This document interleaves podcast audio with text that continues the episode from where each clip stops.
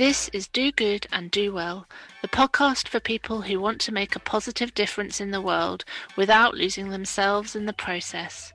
I'm Sarah Fox, life, business, and leadership coach, and in this podcast, I'll be sharing stories from social and creative entrepreneurs and leaders to help inspire you as a change maker to do good and do well.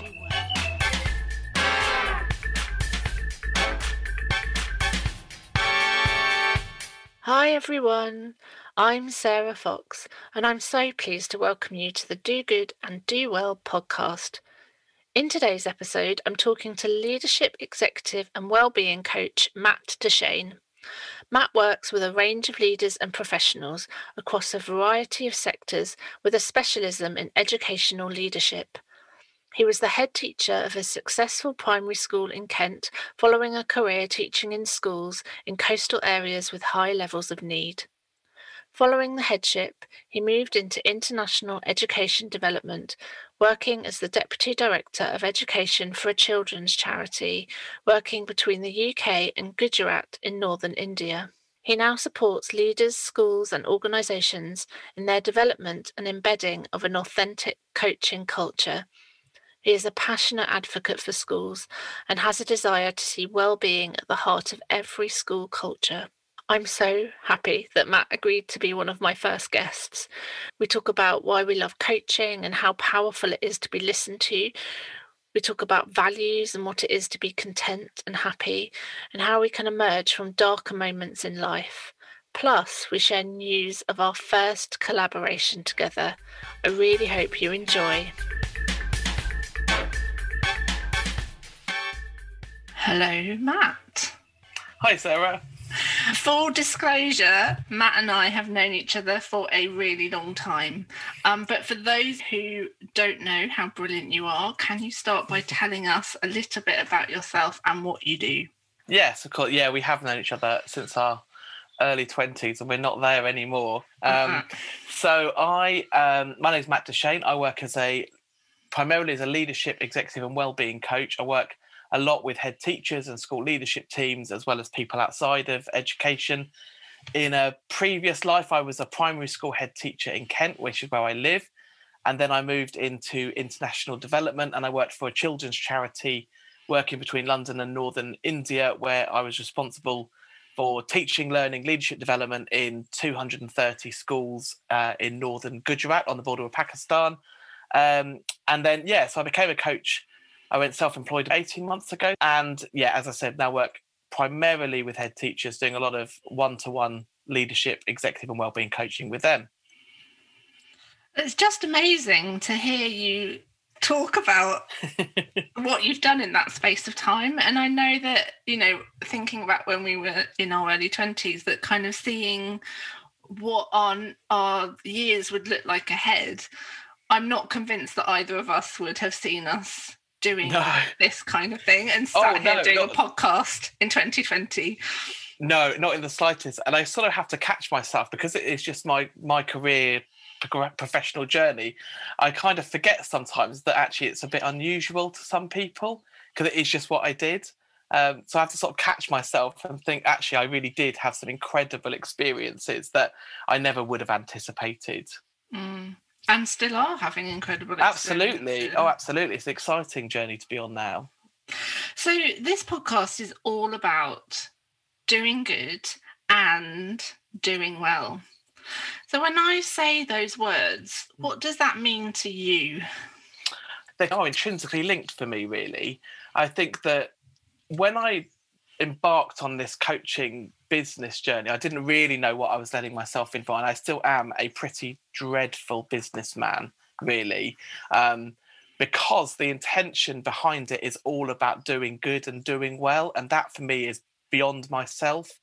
So, really, about doing good is about supporting people and working with them and helping people be all they can be, and also doing that in my home life as well. That supporting my partner, and we've had mental health issues in the house. So, how do we work through that by doing good things together? And that for me links into what it means to do well. That I want to do well in my business. I want it to be a successful business. But equally, what I mean by that is I, I want people to benefit from it. So it's about doing good things that make the world a better place. And that's always been a driver for me. I mean, that's why I took this crazy job in India was going to work with communities in rural areas of India, which I never, I didn't even know that was a job before I saw it advertised. And so it's about making a difference to people, which then in turn makes a difference to me that I know I'm doing good things and that I'm making the world a better place as much as I possibly can. Um, so that that kind of encapsulates it for me. And mm. I want to do the very best job that I can. That I go into every coaching engagement, every training session I lead. It's all about I want people to come away saying, actually, that was really cracking, and I'm really glad I joined. Or really glad I've been part of this process. So it's about doing good things for other people and doing it really well. Mm. So doing good things and doing it really well. Mm.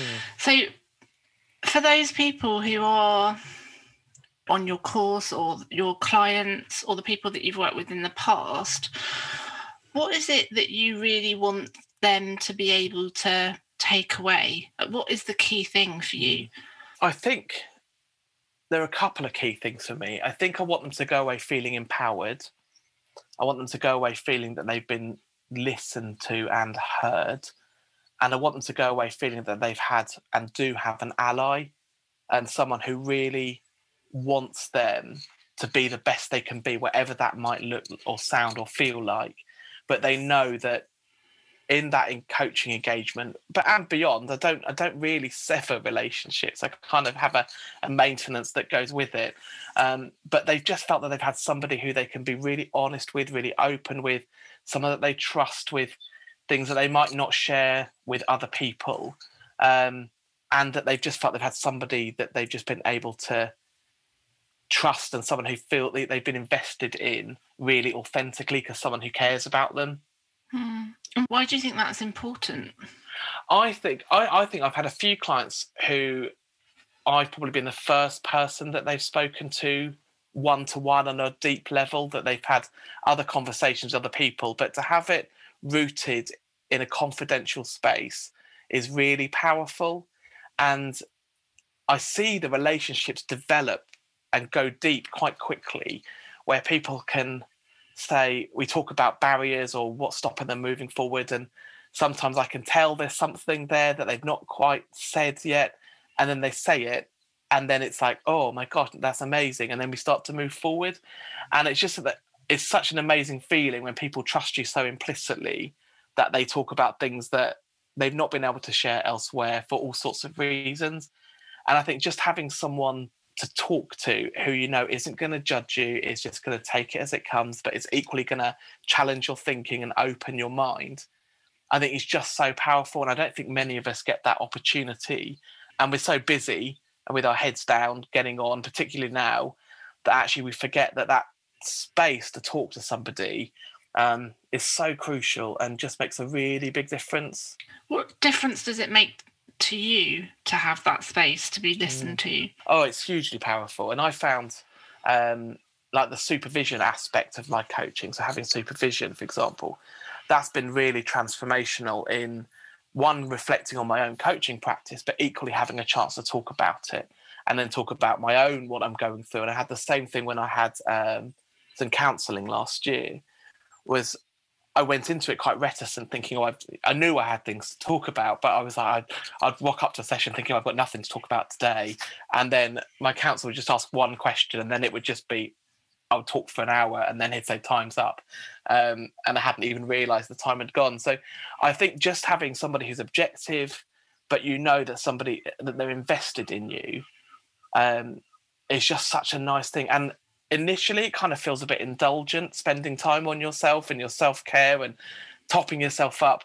But then actually you think if i don't do this then something else is going to give. And it's really important that i talk these things through with somebody who i know it's not going to go anywhere but equally someone who's just going to hold me and help me move forward. Yeah i agree. And i think having also um, I have a supervisor and I also go um, and have psychotherapy that that kind of sense of being able to get to know yourself really well, as well as being able to talk out loud, feels that for me is that do well part of this is is that what is it that I need to feel nourished and need to feel grounded mm. and resilient in order for me to then be able to make the difference that I really want to yeah. be able to make in the world.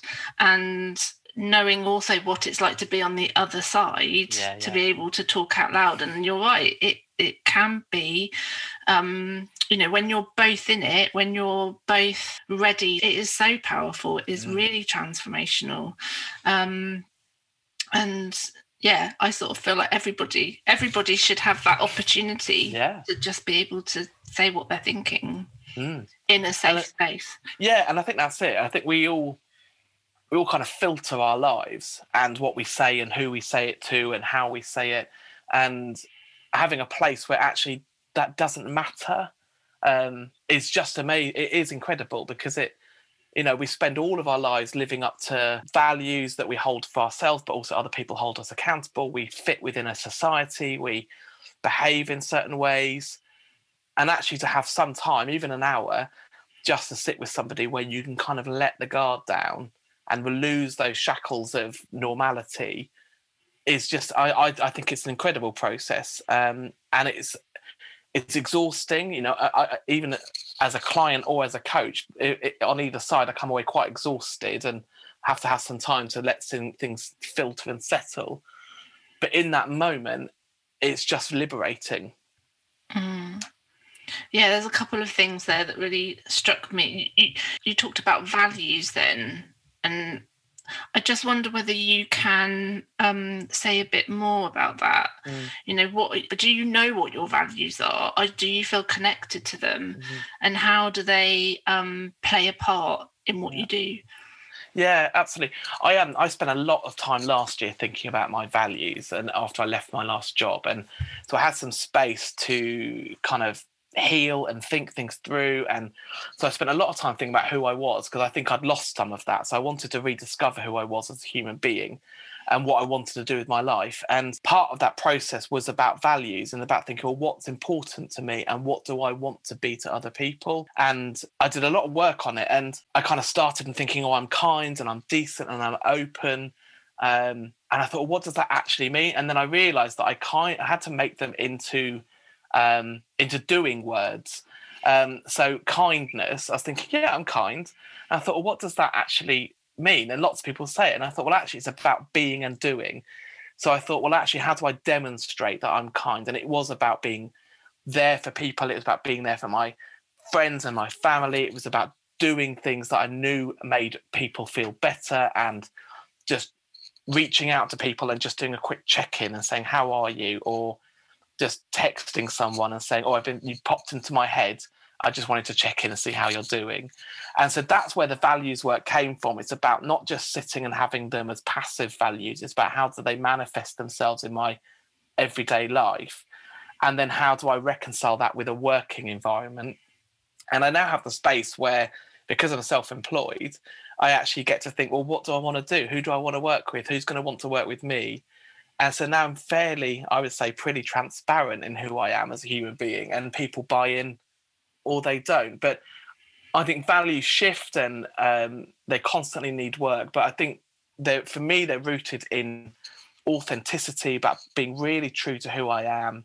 I've learned lots of lessons through the last few years, uh, which have really shaped my viewpoint of the world. And I think it's just about checking myself if I think, oh, this doesn't feel quite right, and then say, well, what does that mean for me, and how does that sit with my value set? Um, I don't know if I've answered that question mm. completely. Does that make sense? It does make sense. And I spend a lot of time with my group programs and with my one-to-one clients, really trying to understand what people's values are. Because I, I, I talk about it as if they're they're like a signpost. Mm. You know, you're on your journey, whatever metaphor you want to go with, but you're you're they're a big signpost for you. And when you're heading in a, a slightly the wrong direction, I think there can there's a real sense of misalignment. Yes and people feel off kilter mm. and so by a, by being able to really know what your values are and i and i talk to lots of people about not intellectualizing your values. It has to be from you. It has to Yeah. be the words that make sense to you. What is, you know, what is on that signpost? But then knowing that and connecting it to your purpose and your goals and all of Mm. those things, I think gives a really good sense of or enables really good decisions to be Yeah. made because then they feel right for you. Yes. So if your values are on a signpost, big neon Mm. sign, Matt, what would it say? Oh goodness. Um, I think it. It actually it kind of comes back to what the, the the name of the podcast. I think it would be about do good in the world, and so I think it would be for me. It would be about um, these are not necessarily values, but I think it would be about be yourself, know yourself, and live it. Mm. I think that really kind of is a three that would encapsulate. I did. I had some supervision a while ago, and um, there was quite a moment where we were talking about purpose and where that had stemmed from, and it, was quite an emotional uh, supervision session, which I hadn't been expecting. But something that my supervisor said was that, "What if your purpose is just being Matt?" And it's really, it, it was like an epiphany moment. It's completely changed how I view things, and I changed the way I was working. I um, reflected on what I was doing and realigned myself. And then I thought, well, actually, that is it. And if Matt is doing good things, then that's enough. And have to work at it, undoubtedly. But it was actually that that was it. That my purpose is me, and then about what do I do with that? Mm, yeah, I get that. Knowing what you know now, what would you tell 20 year old Matt? I think I would reassure him. Actually, I think that um, I think for lots of people, confidence doesn't come until you get a bit older, maybe sort of in your forties or something. You think you're confident at twenty, but actually you're still discovering the world and finding your place within it. Um, I would say to him, I'd say, actually, you're going to do fine and it's going to be okay, and don't worry because things will all fall they will fall into place. There'll be hiccups but you'll manage them completely fine. And i think i'll just say have as much fun as you possibly can along the way. Because i think there have been times when perhaps i wasn't having fun when i probably should have been. And i think i would say to him just ride it and just find the joy in whatever bits you can it will all be good so just live it as much as you possibly can um, and don't worry about it too much. And I would also say quit smoking. I would say that to him as well. Um, so that would be an early one, and maybe don't drink quite so much. But it was the. I think I would just say you, you're going to be fine. Um, so go with it. It's going to be all right, and you're going to discover your voice and find out who you are, and you're going to like who you are. Mm, yeah, I really like that. Yeah, you're going to like who you are. That feel that feels important. Mm.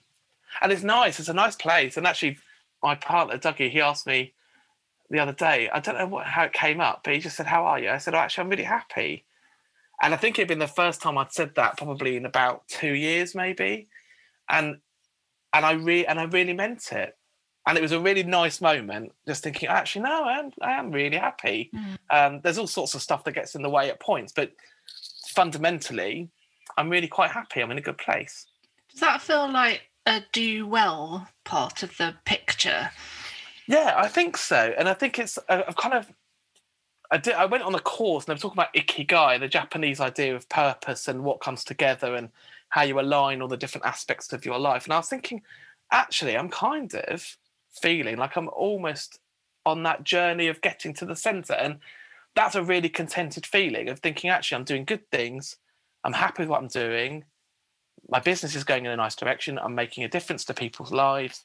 Um, and I'm striking a balance in my in my work and my life and how I want to live it. Um, and so I think, it, yeah, I think it does undoubtedly come into that. That is really, really lovely to hear because I know that there have been moments that have been very difficult for you.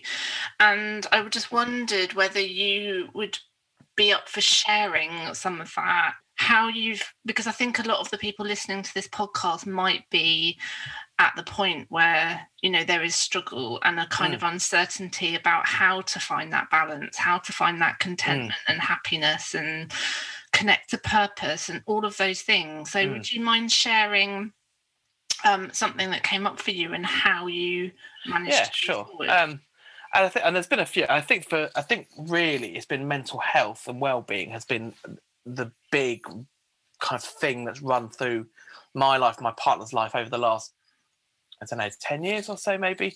Um, and we both left jobs with no jobs to go to. We've both done that in the last few years, where due to feeling um, at odds with our professional lives and that dimension and where we fitted within it, um, I left a job where I was just I was completely out of kilter. I didn't know who I was. I completely lost sense of my identity. I was doing a two and a half hour commute each way, which was miserable going in because I didn't know what I was going into, and then miserable coming out because it had been so shocking.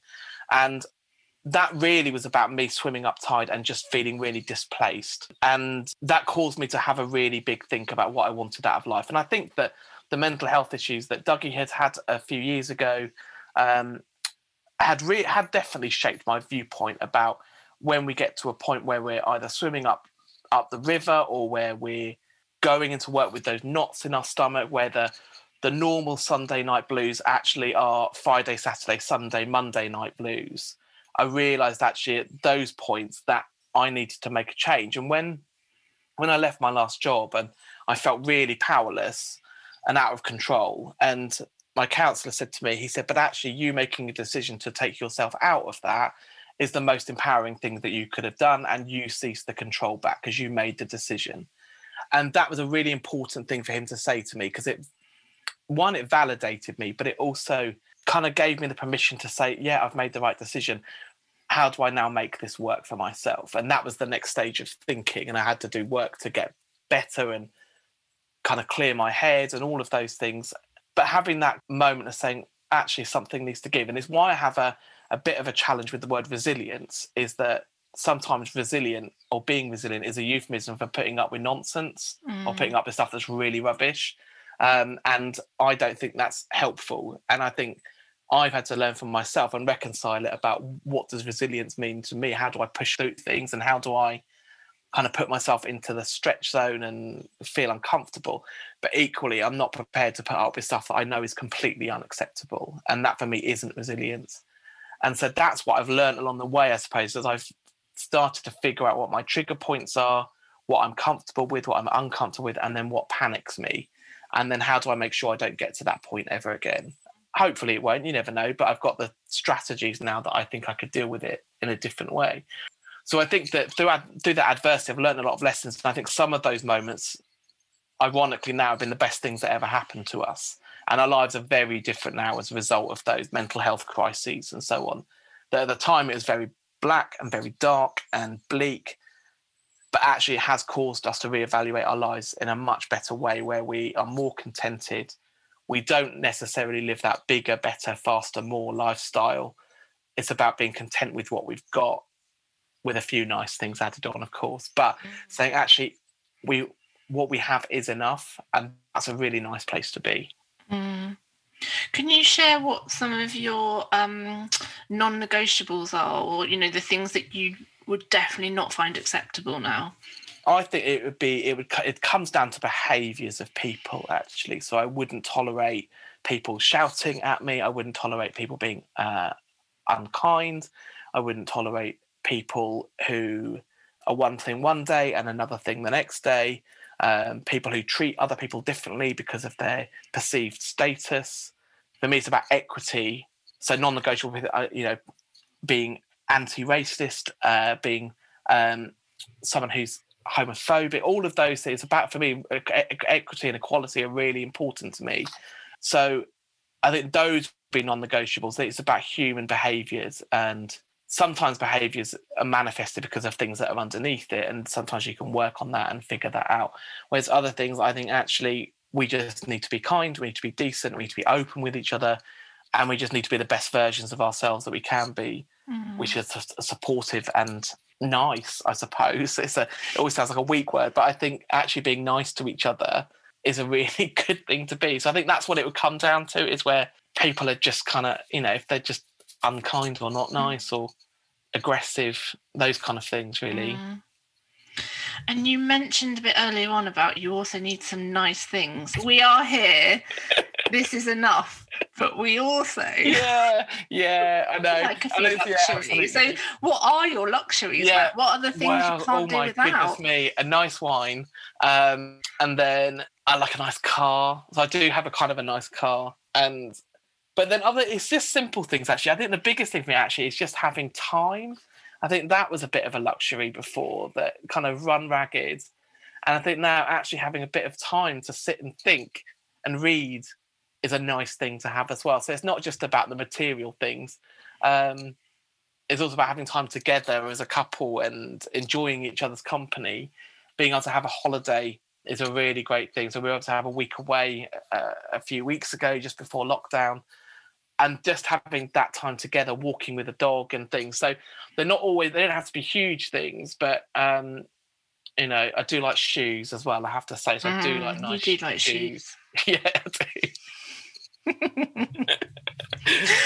um, and I think that it's interesting because there can be so much shame around saying that actually I like stuff, Mm. that I like nice things, but knowing that, like knowing who you are and what brings you joy, you know, if that is your car, then that's what brings you joy.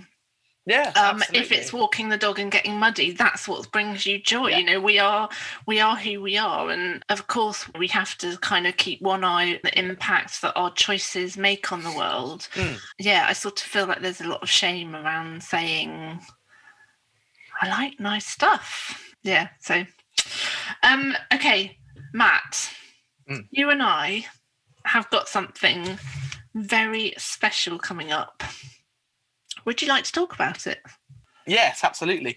Um, so um, Sarah and I have been thinking for a long time um, about the work that we do, and because my work primarily was head teachers, um, and being one myself, I have an understanding of what that job is like. Although now it is obviously with COVID, it has been a, a it's been a really different leadership journey over the last year. But something that I, that I recognised in myself as a leader was that actually I was a bit lonely at times, and sometimes very difficult to step outside of your leadership team. It's difficult to step outside yourself. You're a community leader as much as a school leader, so you're all things to all people at, at different points. We thought about what does that mean for well-being and positive mental health and head teachers feeling supported. And the, the other side of it is that often, and I knew that as a head teacher, you had a really limited budget. Very rarely spent money on ourselves because you look at the you do the budget sheet and you think, well, there's no money for that. But you invest in CPD for your staff, but head teachers are often at the back of that queue because you put yourself last. And the notion of like servant leadership and empowering your communities, the head teachers often put themselves second. So we thought about what does that mean and what can we do about that.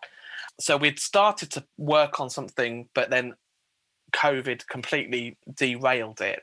So we've had a chance to relook at it and think about what we want to do together. And so what we have developed is a six month coaching program, group coaching and development program for head teachers um, in Kent, where they can come together initially virtually three times for action learning and group coaching, one to one coaching experiences, reading in between, and then the chance to come together, hopefully, if we're all inoculated, in June for two days, one night in a great hotel in Whitstable, where we get together to to learn together as a group, but also to celebrate where we've come from, what we've done, and just to share our learning and get some outside space. So to get outside on the beach, to clear our heads, to think more deeply. So that kind of encapsulates it. So it's really a chance for a group of heads to come together to form a really good professional network outside of the ones they might normally have. A space that's steeped in confidentiality and trust and honesty and openness and authenticity, where they can really be who they are, but know that those moments where something might happen, they've had a curveball, they've had a crisis, that there's people there that they can go to who they can trust implicitly. Mm. I'm really, really excited about, Yeah, me too. Me about too. doing this because I think you and I have had those conversations over the years, and I think with what the two of us can bring and to to create this really wonderful space for a group of people who are working so hard Mm. right now and don't always put themselves first and actually you know i mean this is a lot of the stuff that i talk about is that you you need to get back to the basics. You need to be well in order to Yeah. make the difference you want to make. So to be able to create a really wonderful space for a group of people to figure out where they might feel a bit misaligned or reconnect to their purpose or get some tips or or find some other connections with with fellow head teachers just feels really it feels like such a brilliant thing to do and i think once we've got that group of people together we can really build that program for mm. them and initially it's kent because we've had some funding from the martello fund as part of the kent community foundation um, but you know hopefully after that it will really open up yeah. um, to the UK global map. yeah, yeah, absolutely. And I think what you get because it's a you know it, it it's bespoke for the group that you have, so that's what they you can get is that it can be shaped for the needs of that group, and it's that thing of, of for head teachers, it's I think a lot of the head teachers I speak to at the moment talk about that they they're spending more time in the management part of their roles as opposed to the leadership part of their roles, which is inevitable right now. And so it's about saying, well, where does leadership sit with you, and where does that fit with your well-being, mm. and how do you respark the joy that potentially you've either lost or you've lost sight of because of the things that you're doing currently. And head teachers have always worked hard, but it's much more intense now than it ever has been. But to say why did you become a leader? What does that mean for you? And this will impact on their schools but it is about them. And i think that's the rarity here is often head teacher leadership programs and group coaching is often about them and their schools. And their discussions are about their schools and their children and their staff and so on. And this is about them and i think that's where the power is going to come is that it's undoubtedly going to impact positively on their communities but it is about investment in themselves and from that that's where the power and the joy is going to come mm.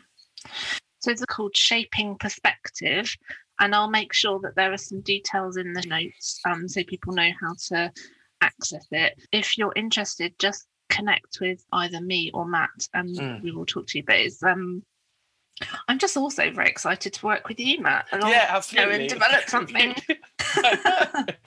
uh, it's good that we get on. Yeah, yeah, luckily. Um, okay, so um, just to finish up then, what's the thing you want to say to people? What, what's the one thing you'd love them to take away from listening to this mm. podcast? I would say that there's great power in reaching out to other people. I think that probably is it. It's those moments, even when it's bleak, when you're feeling like you're on your own, it's overwhelming, you're isolated. There are people out there. I've been amazed by so Twitter in lockdown has been transformational for me. It's just been joyous, and I've made connections with with people who are now friends. I would say, and that's been a really lovely experience. The people I would never have connected with actually now I feel I have a really deep human, meaningful connection with them. So I would say it's those moments there is always going to be someone out there, and even or if it's a professional organization, there are people out there that you can go to should you. So those moments where feeling isolated or overwhelmed or battered, actually there are people out there. So reach out. I think that's where the power comes, and there are people out there who are always going to listen. Mm. Thank you, Matt. Thank You're you for being one of my first. Yeah, thank you for having my me. Podcast. Yeah, it's been um, lovely. I just think the stuff that you're doing and the, the support that you are giving this group of people who have been really affected with what's mm. happened is amazing. So keep going. How can people get in touch with you if they want to find out about you? So I probably spend 15 hours a day on Twitter, so that's probably the easiest way. My handle is at Matt Dechaine, uh, which is D E C H A I N E. Also have a website, www.mattdechaine.com.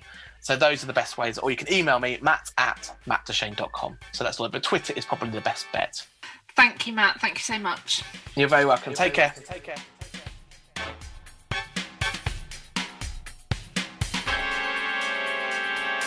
I hope you found that interesting and that something really resonated with you, do let me know. If you're interested in the Shaping Perspectives programme, you can have a look at our website www.shapingperspective.com or you can find us on Twitter. I'll put all the links in the show notes. And if you enjoy listening to this podcast, make sure you subscribe and review and keep listening. And if you're a change maker doing good and wanting to do well, then please come over to my Facebook group and join us. Take very good care.